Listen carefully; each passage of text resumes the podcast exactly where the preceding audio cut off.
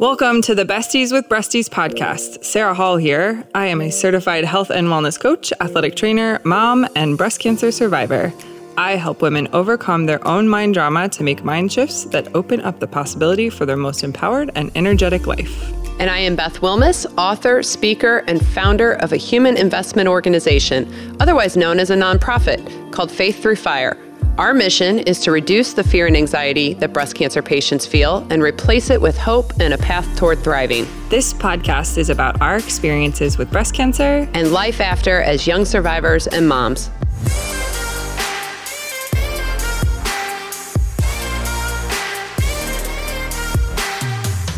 Hello. Hello. How you doing? that was a Miss Doubtfire. Hello. That's true. With with the pie on her face. we could literally set our Well, boots on fire and wouldn't even wouldn't even feel it. what? I said we could like you know that that scene Oh, in the yeah, kitchen where she like is literally snuffing out her fake fake Her boobs. fake boobs. That's Mhm, so That could be us. Oh my gosh, my kids have never seen that. We should probably watch that tonight. What? Yeah, That's wrong. Mrs. Doubtfire. Yeah. there's a lot of movies I feel like I watched growing up that they haven't seen. Really? Yeah. Oh, right. Yeah. Miss Yeah. Doubtfire is like a classic. It is a classic. All right. So first of all, I want. Uh, so I have a question for you. Oh, So it's Breast Cancer Awareness Month this month. uh huh. How do you feel about Breast Cancer Awareness Month? Do you have feelings about it? I mean, before I didn't. Like, I didn't really care. But now I feel like it's mixed. I get really excited about the fact that, like, everyone kind of wraps. I mean, okay. Oh my gosh, maybe this is multifocal. Um, I get really. Multifocal. Now we're talking to like tumors. yeah.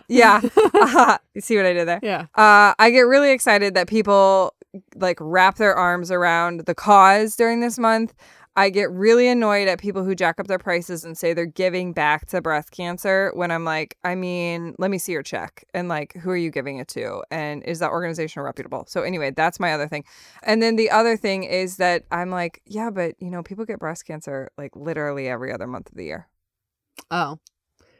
Okay. So yeah, hmm. that that's my that's my beef with it, excitement with it. You know what? Whatever. It's it's nice that we get a whole month. I feel like people are burnt out on breast cancer awareness. Totally. I feel like, I mean, and I'm burnt out on it, like in regards of before I started Faith Through Fire, I thought, oh, like breast cancer's been so done. But at the end of the day, it affects so many people. one though. in eight. Yeah. One in eight. You can't ignore it. Like, as Yeah. much as I would like to say this is not, you know, because there are people with other cancers that are like, oh, breast cancer gets so much awareness Mhm. compared to other cancers. I'm like, I agree with you, but it's because it impacts so many people. And you know, what? I have to remind myself too that people like to wrap their arms around a cause in a way that feels like attainable to them. And if dressing in pink is their way, that's their way. So, Breast Cancer Awareness Month for me is just like my overwhelming feeling about it is that it's geared toward prevention. Mm-hmm. And that always makes me feel a little bit protective of every survivor That's out there. that's out there because Yeah. there's 3 million in the US right now and and the focus is on preventing this catastrophe for somebody else but what about all the people that have already been impacted Yeah. so for me it always elicits this kind of response of we have so many people that need your care that have already been Mhm. diagnosed Sure. but obviously prevention is so important It is. so today we're going to bring awareness to a topic that's not often brought up which is breast cancer in men our guest today is Scott, who was diagnosed with breast cancer last spring, and we're going to talk to him about what prompted him to see a doctor, And then, of course, I'm sure it's very different about how he felt when he got the news. Yeah, and what he wants other men to know about his experience. Before we do that, let's hear from our first sponsor. Hair loss is consistently ranked as one of the most feared side effects of chemotherapy treatment. The emotional impact chemo hair loss can have on patients has been well documented. Scalp cooling is a simple treatment that can prevent hair loss caused by certain chemotherapy drugs. The use of scalp cooling is proven to be effective in preventing chemotherapy induced alopecia and can result in people retaining much of their hair. Paxman is the global leader in scalp cooling. Their cold cap is scientifically proven to reduce hair loss during chemotherapy. If you are facing cancer treatment and concerned about losing your hair, ask your provider about scalp cooling and visit our website at www.coldcap.com. All right, we are back. Welcome, Scott. Thanks so much for being here. Yeah, thank you for having me.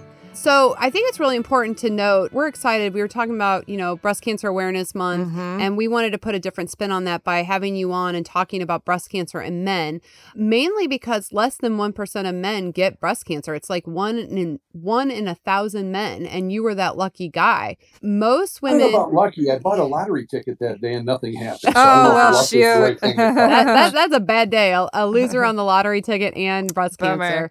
So, so most women we talk to have felt a lump. Is that what happened to you? Not even close. Okay. How did you start to sense that something wasn't right?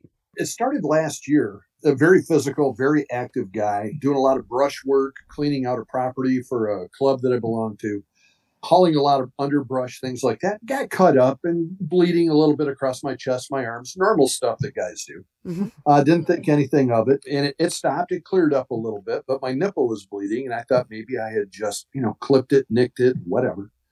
But uh, it continued to happen a little bit on and off through the summer last year. And about in December, just after deer season, my wife was changing the sheets and she goes, What is with the blood on the sheet? And I didn't know what she was talking about. I looked and it was where my where I lay in bed and I grabbed my right breast and I had a clear bloody liquid Mm. uh, come out through my nipple. And I was, ah, this isn't right. Yeah, that's how Got that's hold- how I found mine too. That's Got interesting. a I hold of didn't- my bloody nipple. and it started from there. Yeah. Okay, so it's interesting because when you and I were talking offline, you had said from the time that your nipple first started bleeding to the time you actually got a biopsy, it was about a year, right? You you you kind of sensed something was wrong in the spring, and then you thought it was from your active lifestyle. You kind of put it off, and then when you found the bloody sheet, your wife kind of prompted you to see the doctor, but then.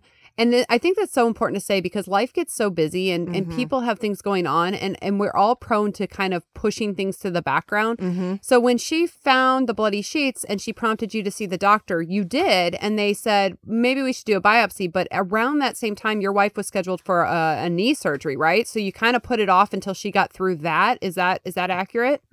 Right. What we did is I talked to my doctor end of December, December 28th, and they wanted to schedule me for a mammogram. Well, my wife had a mammogram scheduled also, so I asked if they had a couple suite. You know, they do for the. The couple that gets squeezed together stays together. Yeah. Yeah, exactly. you know, and they laughed. But uh, we went in January 7th, and we each had our mammogram. Okay. And that's And- that's when they saw something. Yep. Then they wanted to recommended the core biopsy, and we put that off because of her knee replacement surgery. Okay, Gotcha. gotcha, gotcha. Gotcha. So you went through the standard thing: a mammogram, then an ultrasound, then the suggestion of a biopsy, and then you waited until your wife's surgery was over, and then you had the biopsy. Were you were you concerned when you had the biopsy, or did you really think it was going to be nothing? I'm seven foot tall and bulletproof. You know, I didn't think anything of it. I thought everything was going to be fine. You know, I'm just going through the paces, Sure. making sure things are good. Guys don't get breast cancer. Right. You know, Yeah. it, it doesn't happen.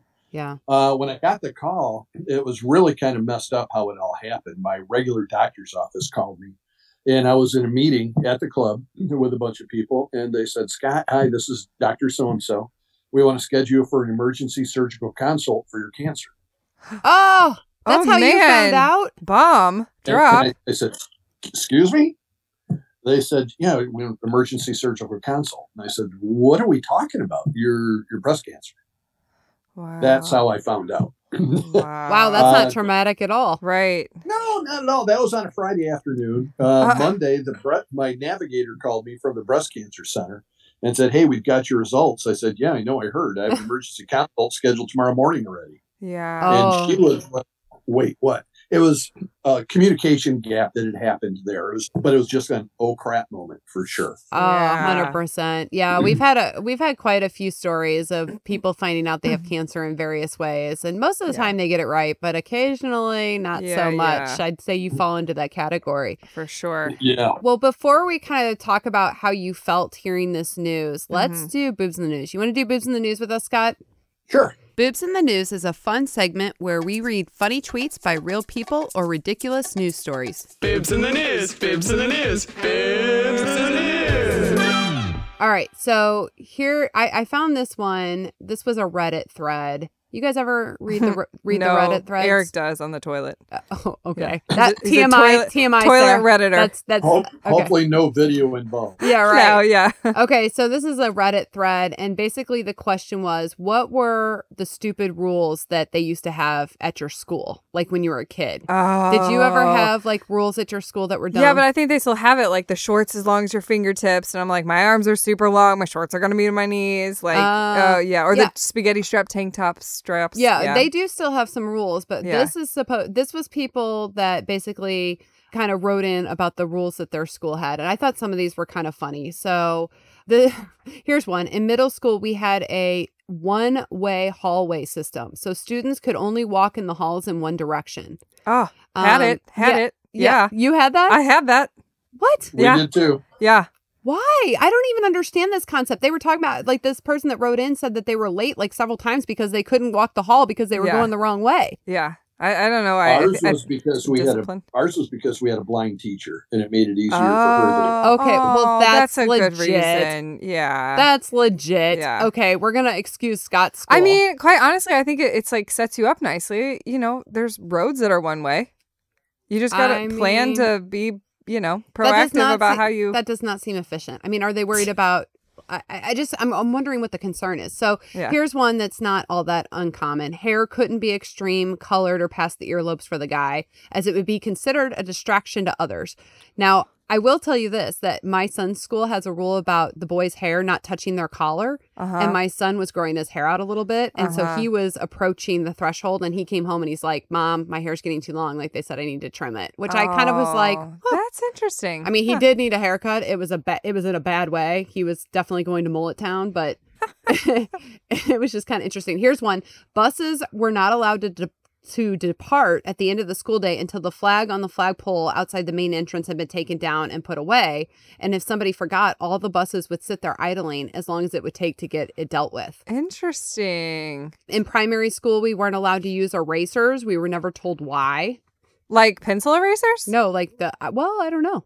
Or yeah, I guess erasers. Huh. I don't know. Hmm. They didn't specify. It said in grade school we were told we couldn't use spoons, and it said this guy responds, "I'm an adult. You can tell because I'm enjoying my soup with a fork and a knife." Oh my gosh. The boys weren't allowed to have doors on the stalls of the bathroom because the school said that they would ruin them. so no privacy. We didn't have them. no you privacy. didn't, you for didn't have doors? No. Not even on like the toilet stall? It- it- well, there's no such thing as a door at a urinal, but no, not on the stalls at all. No. Oh my gosh. Well, no privacy.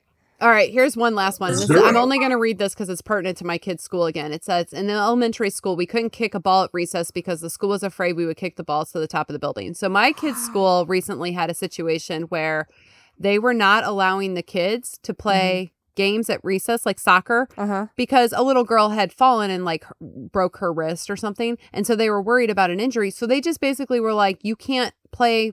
You can't play games. Like you can't play ball. Like you couldn't That play is what recess is for. everybody kind of like was Yeah.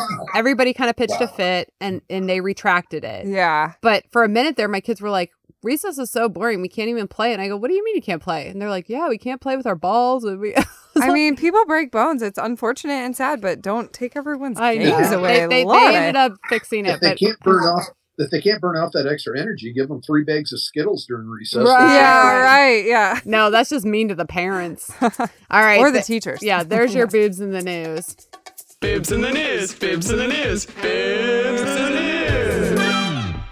all right so scott we're back you get the call how did how did you feel hearing that you had breast cancer disbelief at first. It was, it was a sucker punch. I, I couldn't believe it. Absolutely didn't think it was going to happen. Thought, you know, everything's going to be fine. There's there's no way. Like you said, one percent of guys or one percent of cancers are are men, and it was just unbelievable. Came home and told my wife, and we both just sat there, cried a little bit, prayed a little Mm. bit, just disbelief. Now, not everybody, but some people, and I think I felt this way, felt shame when they were diagnosed. With, like, I felt a little shame when I was diagnosed with breast cancer, mainly because I felt like it was unfair to my family that this happened and that I was going to be a burden to them. Did you have any feelings of shame wrapped around being diagnosed with breast cancer, especially as a man? Was there any of that I for you? my first thoughts went to I had a cousin who who died from breast cancer. Mm. Was what she went through, and could this be a possibility? Not know, knowing, you know, how far my diagnosis was going or anything, hmm but just knowing what her life was like after that, Mhm. and just that concern. And I reached out to my cousin, her brother, who just went through a throat cancer scare, and started talking with him quite a bit. Okay. So you immediately reached out for support. Like you kind of gravitated toward the people you knew that understood what this felt like. Yeah. And my wife is a breast cancer survivor as well. Yeah, I was gonna get. I was gonna get to that because that's crazy. So your wife already went through all this. I don't know what the extent of her treatment was. Did did she have to go through the whole shebang? Yeah, she had radiation. So you and your wife are now sharing this experience. What stage and type of breast cancer did you have? We found out it was stage one Okay. and it was all hormone based. Mhm. So it just it went from there. We didn't know what it was or anything until we started getting into everything. But once we had the mammogram and they recommended the biopsy, unfortunately with her surgery, there was a waiting period to try to find this stuff out. Mhm. So it was a was a big question as far as what it was, and that's when I really tried reaching out to find a guy to talk to. Mhm. You know, I, I- as you said, I've got a, a great support system. You know, my cousin, my wife, we've got a friend who had a mastectomy. You know, talked with her quite a bit, and I just felt the deep need to talk to a guy going into this. Mhm. Yeah, yeah. You All definitely want to talk to somebody who gets it, right? Yeah. Yeah, well, it's I don't want to you know say anything bad about anybody or but it's we're all built the same. The plumbing's the same. It's just that guys don't produce the milk or things like that. I'm not an expert, but Yeah. you know all the all the ductwork is the same, all the plumbing is the same. But I just had questions that I wanted to ask a guy that I didn't feel comfortable talking to a gal about. Even my wife, even my Mhm. best friend's wife, my cousin. You know, Yeah. I just wanted to talk to a, a guy Yeah. and that's when my started. You know, through Reddit, through Google, uh, Facebook. Was was your doctor or the nurses that were affiliated with your care? Did they were they able to put you in touch with another survivor that was male or no? None whatsoever. Mm. Okay. This is through Grand Rapids, University of Michigan, Chicago, Detroit. They couldn't. They'd never had a guy that wanted to be a mentor or had anything like. Mm. Surgeon has So- been uh, been working with a breast center for over twenty years, and I was his. I think he said sixth male patient, Yeah. and that's all he does. Interesting. So it was difficult for you to find support in that way. That's the, I mean, it's not surprising to me, but I think Mhm. I think fortunately we're at a period of time, you know, that that that's changing. Yep. You know, I think Yeah. like everything, you know, advocacy is getting louder for patients of Yep. all different, you know, uh, all different Absolutely. kinds. So what was your treatment plan like? it was basically uh, just had to go through lymphedema, sur- not surgery, but treatments and everything. They got all my cancer. I was very fortunate how everything went. Mhm. They only had to take two lymph nodes, had the mastectomy. They everything was encapsulated. They got everything. All the surrounding tissue was great. I even had the gene testing done. They sent it out to California and they test for everything that you can imagine. So I knew if I had the opportunity to pass it on to my kids, Mm-hmm. even did that testing that came back negative i had the best outcomes that you could have So you didn't need radiation or chemotherapy? I did not Okay. i am very fortunate and blessed with that Sure. Since it was, you said it was hormone receptor positive cancer for male. Do you do the after The tamoxifen. the tamoxifen or the hormone blockers? oh yeah i'm doing the tamoxifen Okay. and how's that going? Because a lot of uh, it sucks Okay.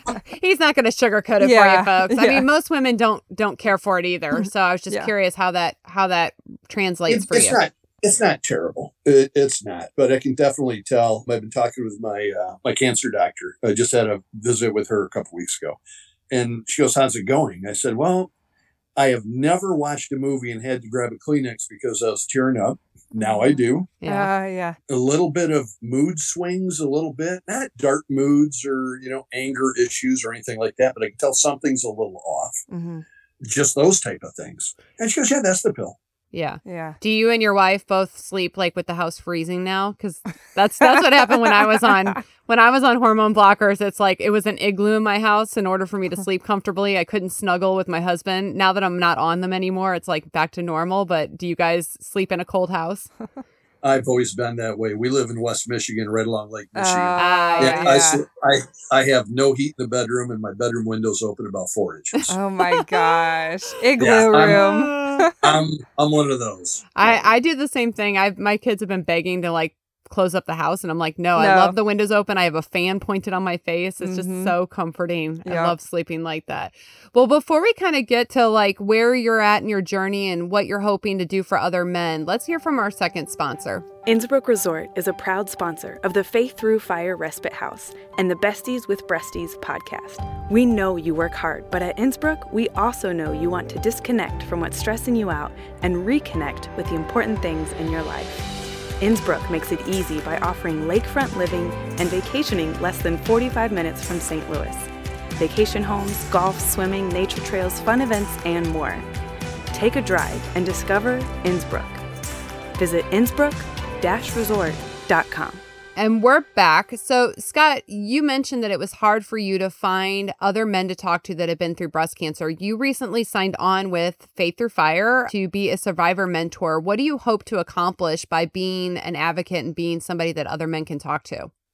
I'm hoping that if there are guys out there that want to talk to guys with guys' questions leading up to the surgery, all those questions, concerns, uh, I'll, I'll say it, fears that I can hopefully I can help guide them through that that struggle and that journey and help them, if nothing else, be a sounding board for them and help talk to them through it in a safe place. Mm-hmm. You know, just guide a guy. Yeah. That's that was my biggest struggle that I had. I did find two groups, one in Australia that had one person in it, a group of 26 in the United Kingdom. So I joined that group and they were ecstatic that I was number 27 of the group. And it was for men only. It was all the wives who had had cancer and their husbands had, but none of the husbands wanted anything to do with it. Yeah. So they were also a great support for me. I finally became a keyboard warrior with them and Okay. just asked point blank questions yeah. and they wanted us you know I, I was concerned what it was going to look like how i would feel what what what they offered to send pictures and i told them i said let's not turn this into a non-boob picture show here this Yeah. is just let, let's not go there Yeah. but they were fantastic and answered every question i had the only disappointment i had was after surgery and i told them this was that no one told me about peeing blue for the next day Oh, uh, Scott, you're gonna have to clue us in on that yeah, because well, I have I not. didn't. I didn't pee blue. I was gonna say I Oh, didn't did either. you? It was- no. No. it was from the dyes that they put in for the lymph nodes Oh, test oh, you know what? Maybe that did happen. The It's funny. the, it's funny what you forget. the sentinel lymph node. Yeah, yeah, yeah, yeah, yeah, Oh yeah. Yeah, Nobody told me it was going to be Papa Smurf for a little while. yeah, well, and- if that's if that was the biggest issue from surgery, I guess that's not terrible. yeah, for Well, sure. The, the- the other one was I told him how disappointed I was that nobody told me how difficult it was going to be to take the tape off the hair on my chest. Oh, Now yeah, that's that's a legit. that's legit. That probably did not feel so good. yeah. Ouch. See, these are all the little things, men. If you're listening out there and you're Yeah. feeling like you're the only one, you're not. We're going to get the word out that we've got male Uh-huh. mentors and that they're here for you and that you're not alone in this. So totally. we really appreciate you being on, Scott, and sharing your experience. We're excited to have you on board at Faith Through Fire. And yeah, let's get some men some support, shall we? And for breast cancer In the. United States. Yeah. Clearly, it's it's together in the other countries, and what we're we're Ah, slacking. we're lagging behind. We're gonna slacking. we're gonna fix that. Th- Yeah. thanks so much, Let's do Scott. this. All right. Thank you for having me. Of Uh, course. Good luck, and let's see what we can do. That's right. Until next time, guys. See ya. Thank you for listening to the Besties with Breasties podcast. Leave us a voicemail or share your own experience on bestieswithbreastiespodcast.com. And don't forget to leave a five star review. This episode was hosted by Sarah Hall and Beth Wilmes, audio and production edits by Innovative Frequencies.